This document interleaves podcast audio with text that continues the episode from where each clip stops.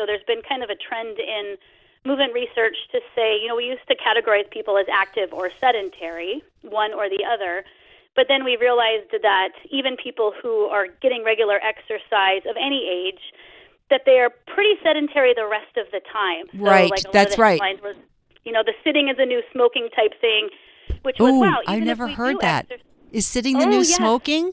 Mm-hmm. Sitting yeah, is a new yeah. smoking was, you know, it's been kind of popping up the last few years, and that that point was uh. even exercisers.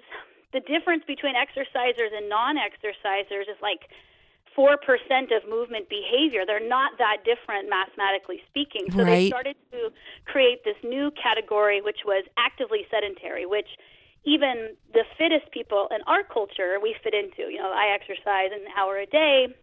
I perceive myself as fairly active. But so as we expand our ideas of who's a mover and who's a non mover, there's this idea that maybe even more important than that single hour of exercise every day is this idea that your stiff joints, when you go out to exercise, are more likely the result of you not moving the bulk of your life. And so by taking this stepwise, graduated approach to not exercising more per se, but adding movement back into your life that that can over time kind of smooth out your your movements if you will so everything isn't so uh, stuck when you go to move it